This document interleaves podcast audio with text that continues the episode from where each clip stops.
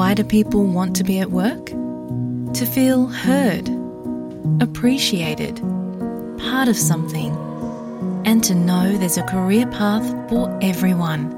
Inclusive workplaces are linked to increased innovation, productivity, and employee satisfaction. Make your organisation a place where people want to be.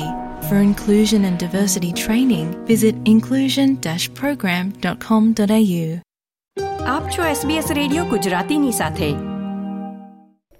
નમસ્કાર, બુધવાર બારમી April બે હજાર ત્રેવીસના મુખ્ય સમાચાર આપ સાંભળી રહ્યા છો. નીતલ દેસાઈ પાસેથી SBS ગુજરાતી પર.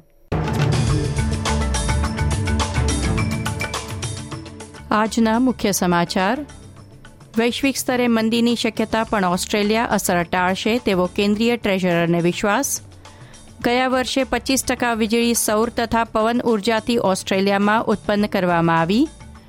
વાવાઝોડું શુક્રવારે દરિયાકાંઠે ટકરાય તેવી સંભાવના, દશકના સૌથી વિનાશક વાવાઝોડા તરીકે તેની ગણના.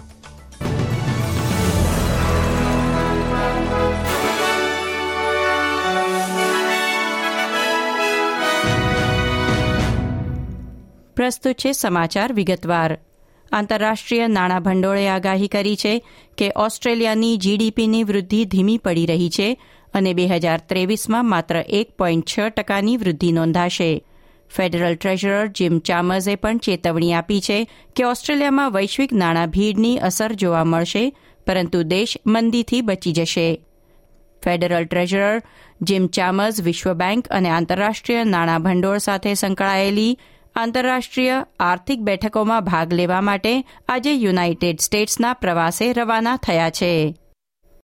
ચીન ઓસ્ટ્રેલિયાના ઉત્પાદનોની આયાત પર ટેરિફ ઘટાડશે એવી આશા વચ્ચે ચીનના વિદેશ બાબતોના એક્ઝિક્યુટિવ નાયબ પ્રધાન આજે કેનબેરામાં વિદેશી બાબતોના વરિષ્ઠ અધિકારીઓ સાથે વાટાઘાટો કરી રહ્યા છે. મે બે હજાર વીસમાં ચીને પાંચ વર્ષ માટે ઓસ્ટ્રેલિયન જવ પર એશી ટકા ટેરિફ લાદ્યા હતા, જેનાથી દર વર્ષે એક પોઈન્ટ પાંચ બિલિયન ડોલર સુધીના વેપારને નુકસાન થયું હતું. ભૂતપૂર્વ મોરિસન સરકારે એ નિર્ણય સામે વર્લ્ડ ટ્રેડ ઓર્ગેનાઇઝેશનમાં અપીલ કરી હતી.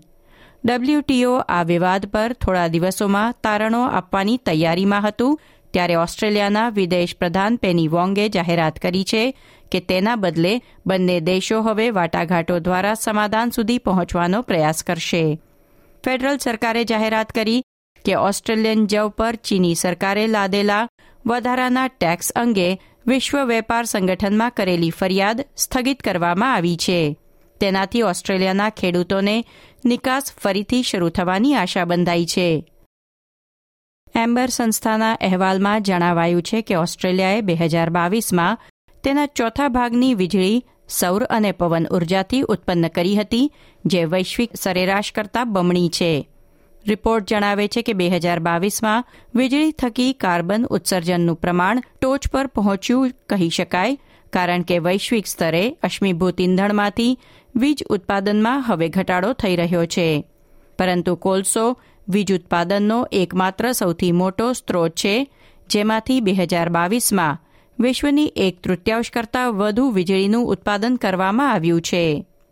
વેસ્ટર્ન ઓસ્ટ્રેલિયાના પશ્ચિમ વિસ્તારો પર તોળાઈ રહેલ સાયક્લોન ઇલ્સાના જોખમને પગલે પ્રવાસીઓ, ખાણિયાઓ અને પશુપાલકોને સ્થળાંતર કરાવવામાં આવી રહ્યું છે.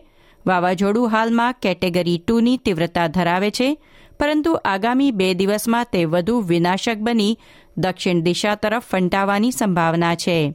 શુક્રવારે વહેલી સવારે પોર્ટ હેડલેન્ડના દરિયાકાંઠાને પાર કરતા પહેલા વાવાઝોડું સંભવિત શ્રેણી ચારની વિનાશક સિસ્ટમ બનવાની આગાહી છે.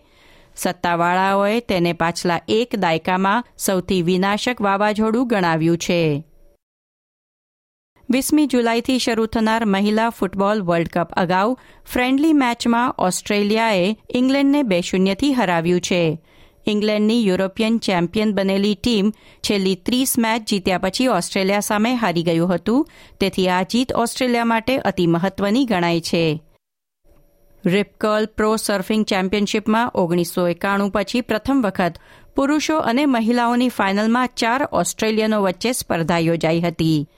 ચાળીસ વર્ષ અગાઉ વિમેન્સ ટાઇટલ વિજેતા હેલન લેમ્બર્ટના દીકરા ઇથન ઇવિગે બે હજાર ત્રેવીસ માટેની પુરુષોની ફાઇનલ જીતી લીધી છે. મહિલા સર્ફિંગ ચેમ્પિયનશીપમાં બે ઓસ્ટ્રેલિયન મહિલાઓ વચ્ચે ફાઇનલ યોજાઈ હતી, જેમાં ટાઇલર રાઇટ વિજેતા બની.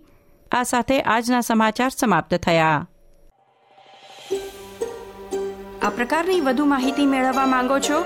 અમને સાંભળી શકશો Apple podcast Google podcast Spotify કે જ્યાં પણ તમે તમારા પોડકાસ્ટ મેળવતા હોવ.